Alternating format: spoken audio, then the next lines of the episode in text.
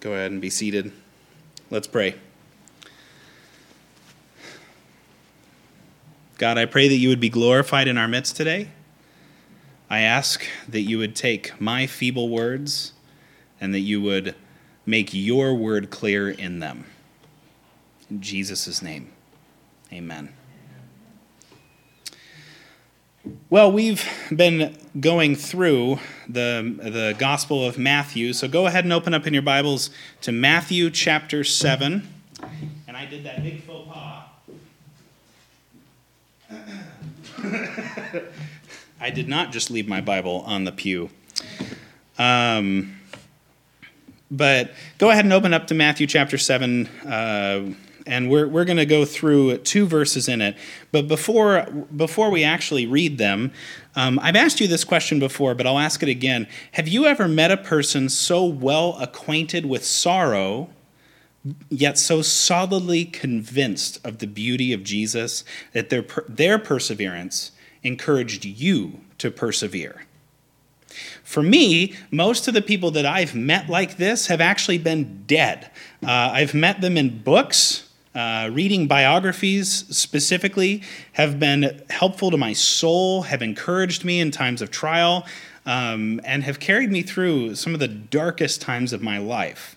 Uh, John Piper, who is former pastor of Bethlehem Baptist Church in Minneapolis, Minnesota, has actually written 21 biographies, and they're contained in three people books. And the books are really short reads, they're like this thick.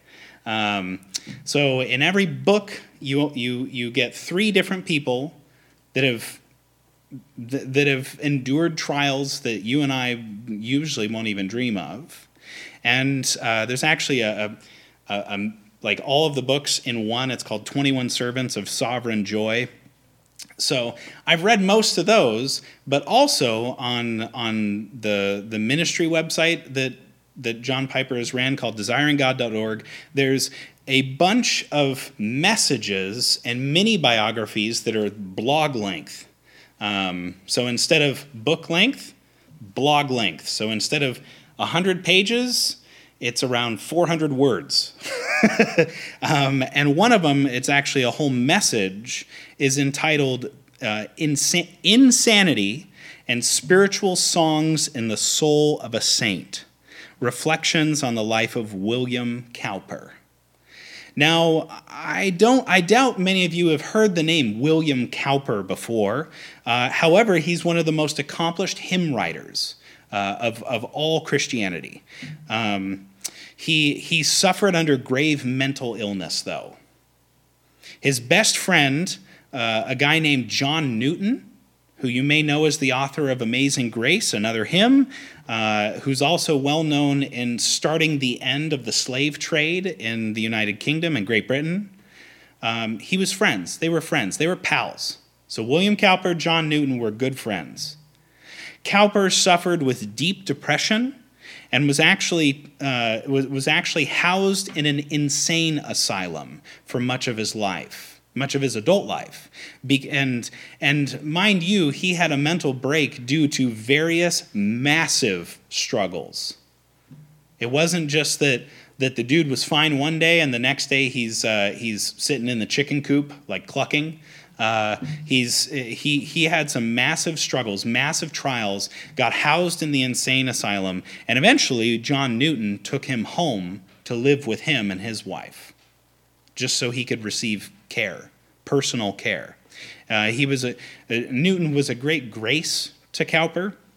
But in, in, in, during this time of depression, of, of situational struggles, of, of sheer darkness in his life, he penned over 130 hymns. Through all of that insanity that he suffered, he still managed to see and savor the beauty of Jesus. So much so that when, when Cowper died in the year 1800, his friend John Newton preached at his funeral.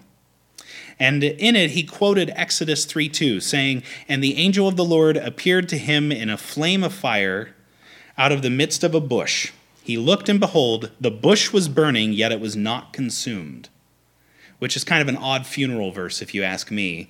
But Newton related that verse to his friend, saying this I know of no text in the whole book of God's Word more suited to the case of my dear friend than I've read.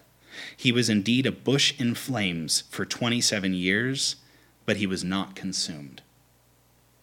That's what it's like to endure. To have a friend look at you in the midst of all your struggles, all your trials, all your pains, and for them to be encouraged in the faith. Cowper suffered. I mean it. He, he had a life literally full of pain, tragedy, disappointment, utter despair. Uh, while he was housed in the insane asylum, he had dreams where he, he, in the dream, God was condemning him and saying he was done with him and through with him. Uh, Cowper continued to question his own salvation. Um, but in the midst of it, again, he wrote hymns, one of which we're going to sing at the end of this service called There is a Fountain Filled with Blood. And in the midst of all these struggles that he's going through, he can write these hopeful, expectant words. Listen to this. When this poor, lisping, stammering tongue lies silent in the grave, then in a nobler, sweeter song, I'll sing thy power to save. I'll sing thy power to save. That is a heart satisfied with Christ, no matter what. Uh, today we're going to be talking in Matthew chapter 7, specifically verses 13 and 14. Um, we're going to be talking about the expectations that we Christians should have and also non Christians should have in terms of, of, of life and eternity. We're going to be we're going to explore some of the possible struggles that that we as Christians should be prayer, prepared for and what the warning really is to both the saved and the unsaved. We're not going to examine the life of William Cowper, but he is a saint who gives us a window into some of the ways that the Lord intends these verses to be read, the warnings associated with them. So let's read our text for the day. So again, Matthew chapter 7, verses 13 and 14. Enter by the narrow gate, for the gate is wide and the way is easy that leads to destruction, and those who enter by it are many. For the gate is narrow and the way is hard that leads to life, and those who find it are few. This is the word of the Lord. So, just thinking about these two roads, right? We've got the, the easy road and we've got the hard road. We've got the wide gate and we've got the narrow gate. Thinking about them, Jesus begins with an imperative which is translation speak, by the way. When we're translating the Bible, there's certain cases that we would translate as uh, a maybe, which is a subjunctive. Um, there's there's the, the the case of reality, which is the indicative. This Jesus begins with an imperative, meaning it's a command, it's a decree by God Himself. Enter by the narrow gate. Honestly, reading those verses, why would you want to? Just, just think about that. The, the, the wide gate we hear is easy. Think about it in terms of a road trip. Would you rather take the interstate or a dirt road to cross the country? You would take the interstate every single time. And and and it's it's it's not just that it's the interstate, it's a it's a freshly paved, beautiful section of the interstate, and then the hard road is not just dirt, it's, it's encased in, in hard, jagged rocks that scrape the side of your car the entire way along. Uh, it's got cliffs that you have to drop off of.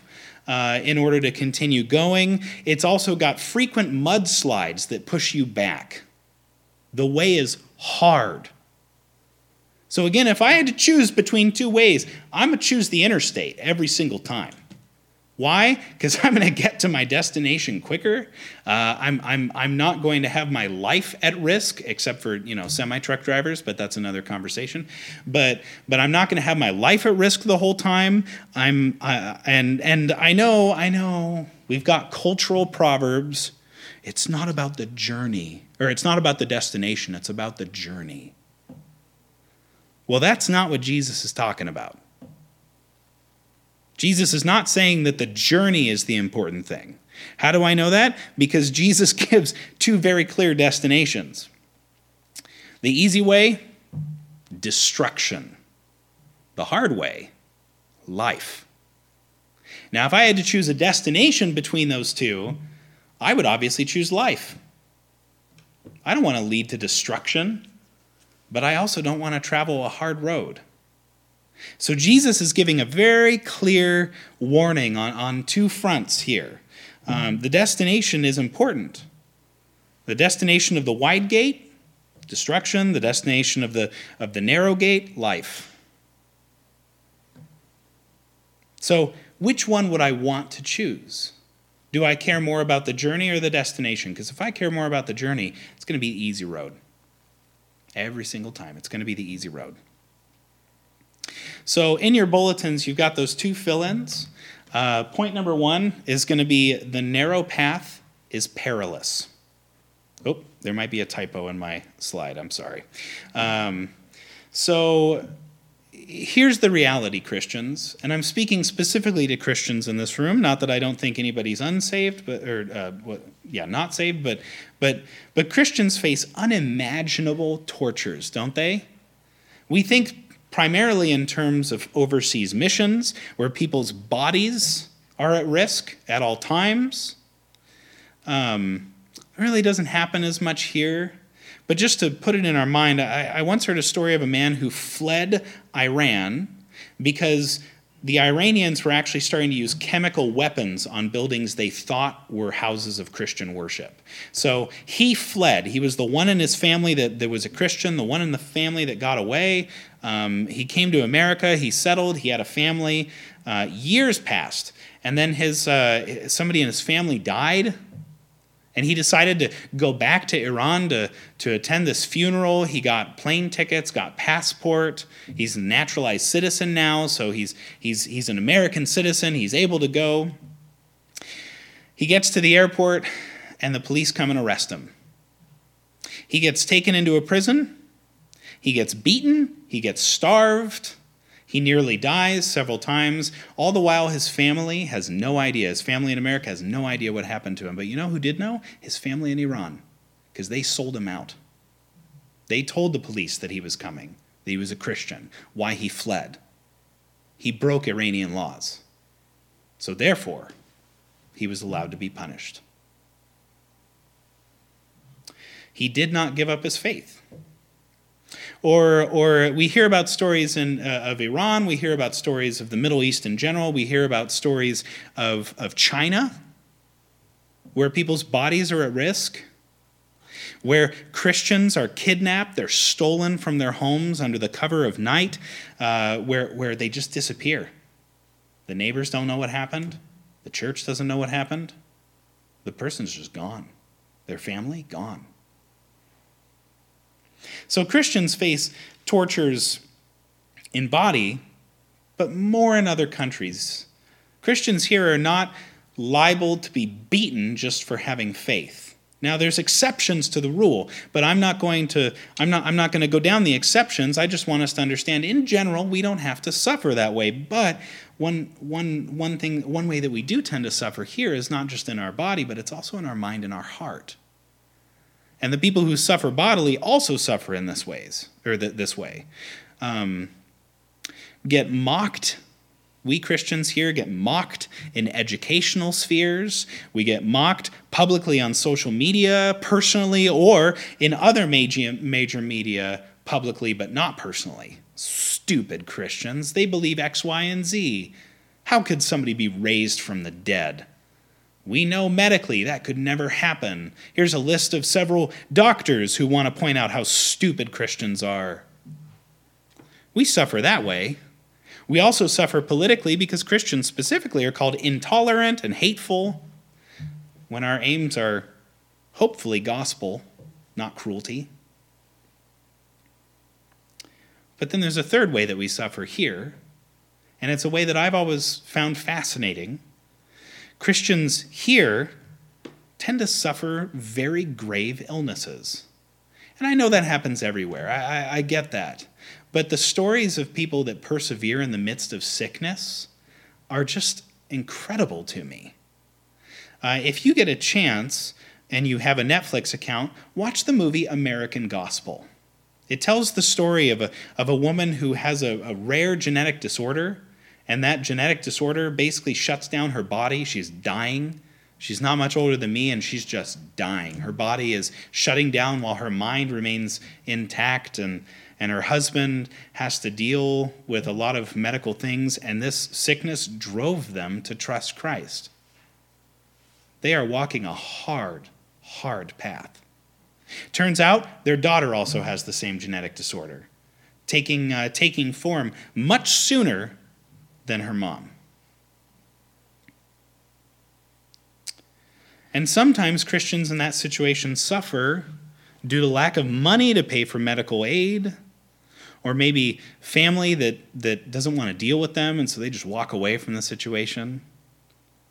But we suffer bodily, just not really at the hand of others, more at the hand of providence, more at the hand of God, somehow bringing in these, these, these problems. And it's hard for us to understand why something so deadly, so horrible, so awful could, could be for our good, and yet the Bible says it is. So, thinking of these ways body, mind, heart, sickness who would choose that? Why? Why would somebody choose that? Be, it would be easy from a cultural standpoint to just give in, wouldn't it? Wouldn't it be easy for us to just uh, become a power of positivity cult? To start start focusing on the good in everybody and and uh, and get everyone to like us because we're just so gosh darn likable. Wouldn't it be easier for us to just amend our biblical convictions in order to become popular? And I'll, I'll be frank, it's not that hard to be popular. Um, you just have to figure out what everybody's saying and do that. It's not hard at all. Wouldn't that be an easier road? One filled with pleasure and joy, one filled with easiness. Because on the interstate, if your if your car breaks down, there might be somebody that pulls over and helps you change your tire, might even give you money for gas. On the narrow road, it might be days before you get help. You might even get eaten by a cougar before, uh, before you, you're done. And for the record, everybody, everybody here ought to remember that I have an irrational fear of cougars. So that's, that is my nightmare coming, taking shape. So why would anyone do that? Why, why would anyone decide to go through this narrow gate and the, the hard road? Why? Jesus himself actually even warns his listeners uh, in Luke chapter 14. He tells, his peop- he tells people listening to him to count the cost.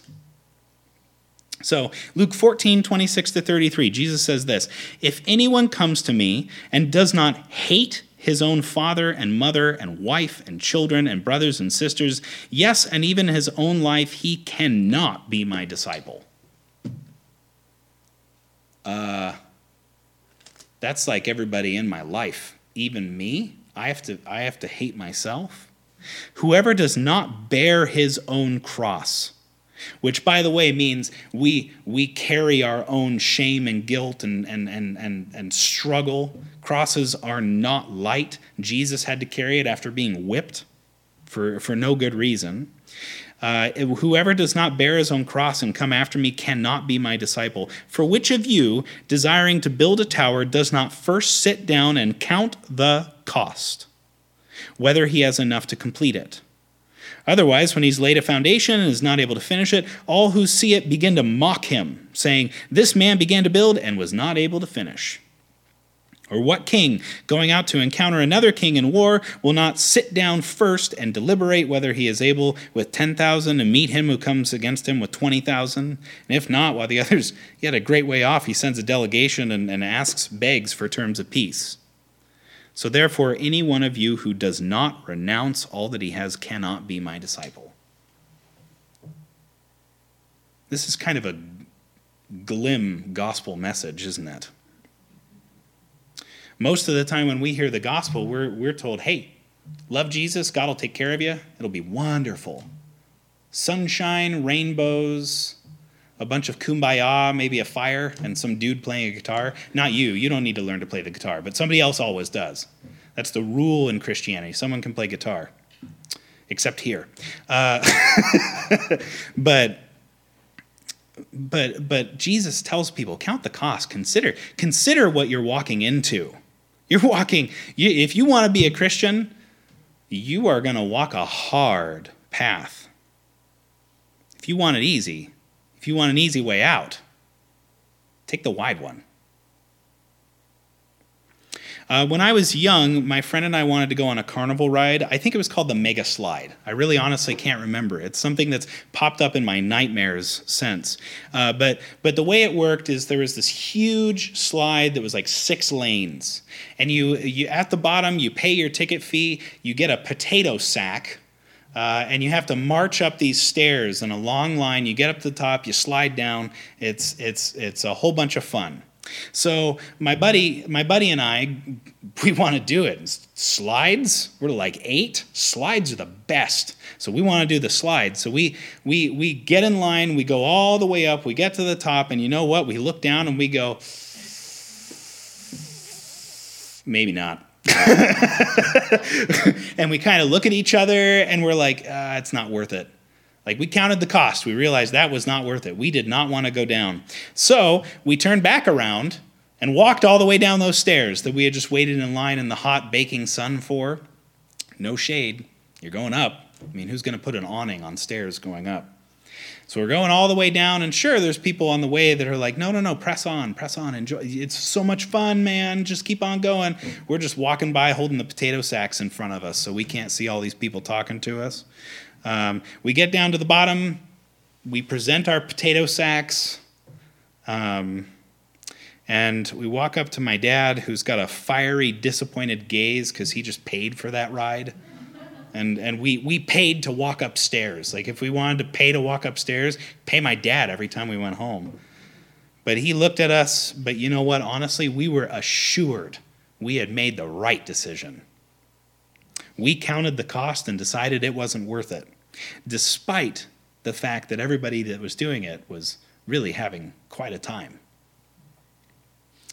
Such are those who walk the way to destruction, friends. They're assured that they're making the right choices, regardless of the truth. See, the Christian life is, is dangerous. It's easy to walk a path of comfort, of easiness, of cultural appropriation, giving into the demands of others. The Christian life, if I were to describe it, is a life of resistance resistance from our own sin, resistance from cultural pressure, resistance from everything. It's, it's like standing resolute in a river that's flooding and trying not to get washed down the stream, holding on for dear life to whatever we can grab on. That is the Christian life. It's not, it's not easy. It's not, it's not really that glorious either. But that's just our Christian life. Remember, if we want the easy way, if we want to step out of the river, if we want to go right on the interstate, that is only good for as long as we are here on this earth, which is maybe 80, 90 years. What about after that? See, a Christian knows that tortures in this life are immeasurable to the glory that they will one day see. So, point two the narrow gate leads to life and eternal joy.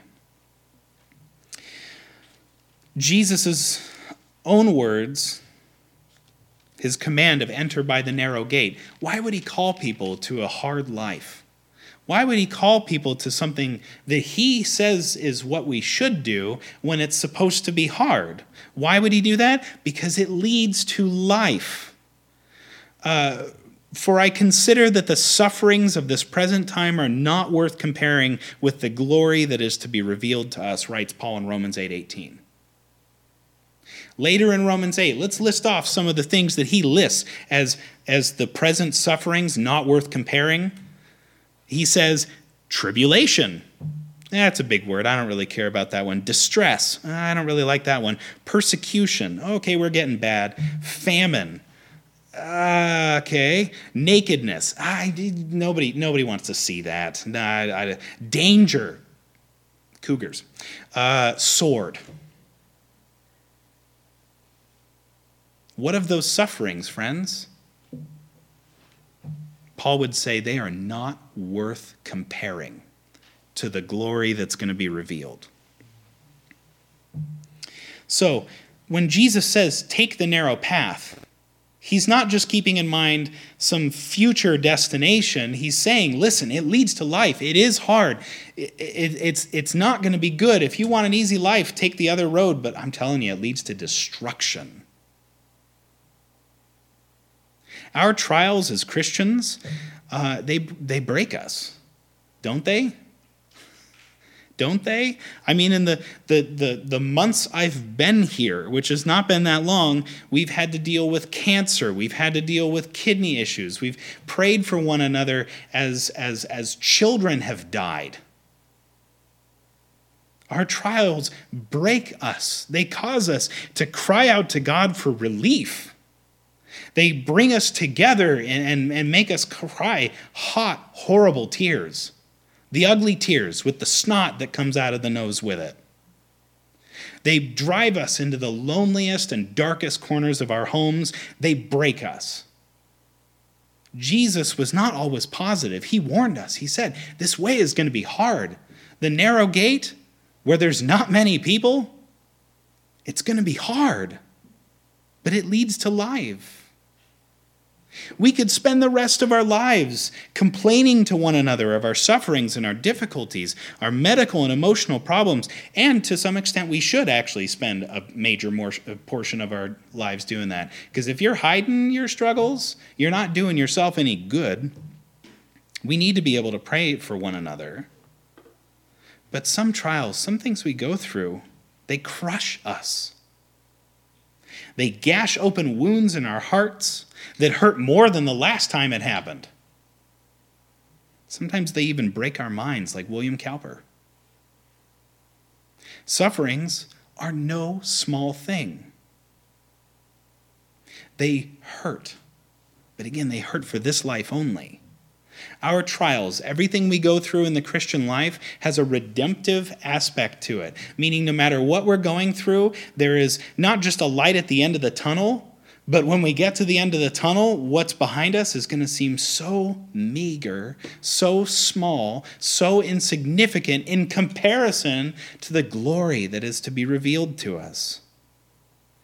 Paul, who is another guy who has every single right to to uh, to be in the William Cowper situation. I mean, when he lists off those things, right? The the the tribulation, distress, persecution, famine, nakedness, danger, and sword. He personally suffered every one of those. He's not coming up with some random list like a like a board of problems and just throwing darts at it. You know, I'm going to pick eight or seven, or I can't even count. I'm a pastor. I don't need to count. I just, I don't need to be good at math. I just need to read. Um, but he writes this to the Corinthians for this, for this light momentary affliction is preparing for us an eternal weight of glory beyond all comparison. These light, momentary afflictions, tribulation, cancer, death, distress, persecution, poverty, famine, suffering of any kind, nakedness, danger, sword, cougars, whatever it is, we're, we're being prepared in these light, momentary afflictions for an eternal weight of glory beyond all comparison. The narrow gate leads to life life that lasts forever in the arms of the giver of life, free from sin and death and, and, and, and guilt and struggle and shame. When Jesus says, go for the narrow gate, it's not because Jesus goes, yeah, man, I, I want to see how much you struggle. It's because he knows that what's, what's through that gate salvation through himself is so much better. How does Jesus know that? Jesus suffered on earth for us. Hebrews 4:15 For we do not have a high priest who is unable to sympathize with our weaknesses, but one who in every respect has been tempted as we are, yet without sin. Have you sinned in your struggles recently? Yes. I can unequivocally say, as your pastor, that you have sinned in your struggles. Every one of us. None of us is guiltless in terms of our actions Jesus resisted sins where we do not, where we cannot, where we, where we should be rightly condemned for all eternity. We should be pushed straight off the cliff of destruction. Jesus became the narrow gate for us. The one who endured all sufferings on my account, on your account, on anybody that calls out to him. what we go through on this earth is, is, is pitiable in comparison to what he endured, but he still sympathizes with us. He's not the one looking down on us going, man, you, I went through worse. You ever be with someone, you ever been with someone like that? That no matter what you do or no matter what you suffer with, they got to one up you. they they got to be like, oh man, yeah, you broke your leg, you got a hip replacement, you got cancer. Well, there was one time I. Jesus is not that dude. That dude has been me a lot. I'm sorry. Um, but Jesus suffered and did not sin. You and I suffer, we do sin, which is why he became the narrow gate for us, leading us to life. That is, being in his presence for all eternity, in the presence of the one uh, who is the path of life who is fullness of joy and who is pleasures forevermore. We read that Psalm 16:11. When you and I are done on this earth, we're going to we're, we're going to end life, walk into eternity, and we're going to stand before Jesus and we're going to look at all of our sins and all of our afflictions and we're going to say, "Wow. None of that compares to how wonderful you are." This is the hope that has allowed Christians for centuries and for a man like William Cowper to endure all that he went through. And when he dies, whisper, Gain. I have gained it all. And I do want to kind of throw a parenthesis in here. This is not a hope for the place of heaven, some eternal retirement joint where you get to play golf uh, and and and get to get to you know go sing with Jesus and actually have a voice that sounds good. I'm talking about myself. Um, it's not some uh, some hope of the place of heaven. It's not it's not a big big house with lots and lots of room. It's the the hope that we have is not of the place of heaven. No, it's the person of Jesus Christ who resides in heaven. It's a hope that God continues to nourish in us through all of our struggles by the, by the help and aid of His Spirit. It's a narrow gate, it's, it's a hard way, but it leads to life. So, therefore, enter by life's gate, not destruction's gate. Do not go through the way of destruction.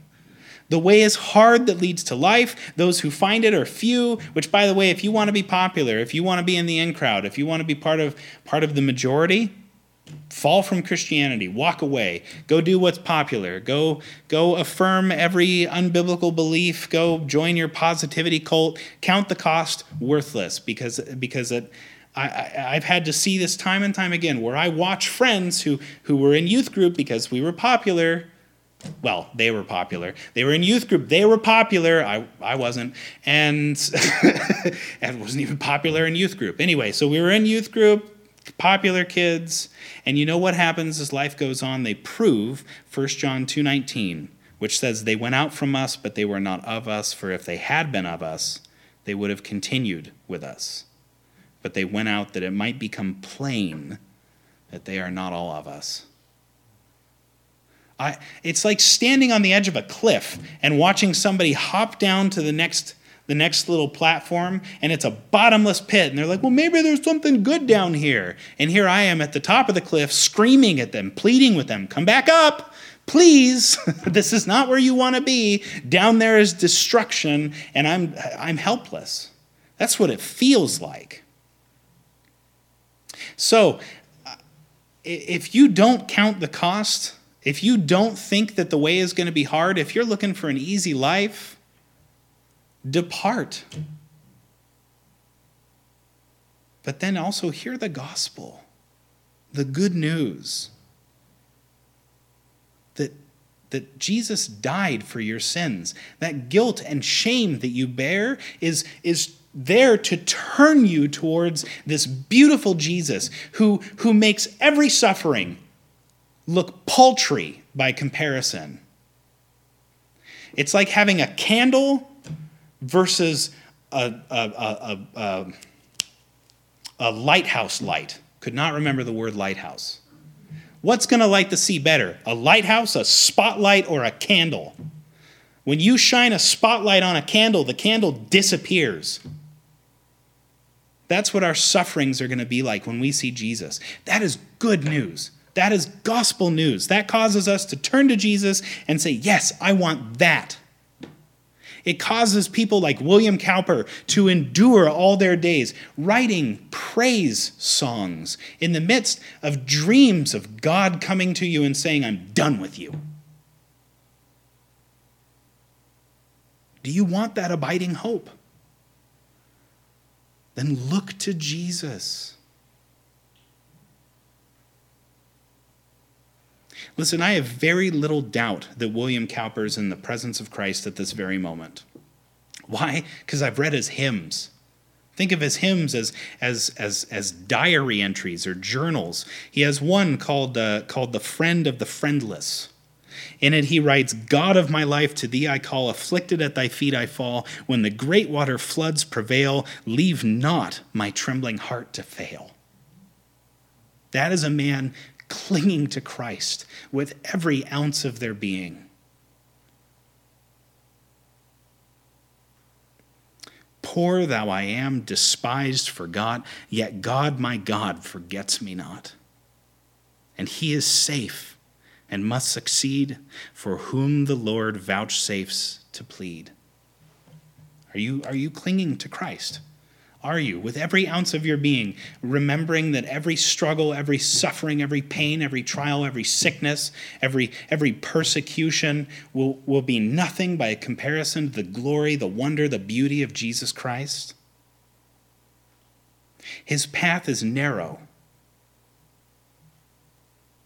his way is hard, but it leads to life.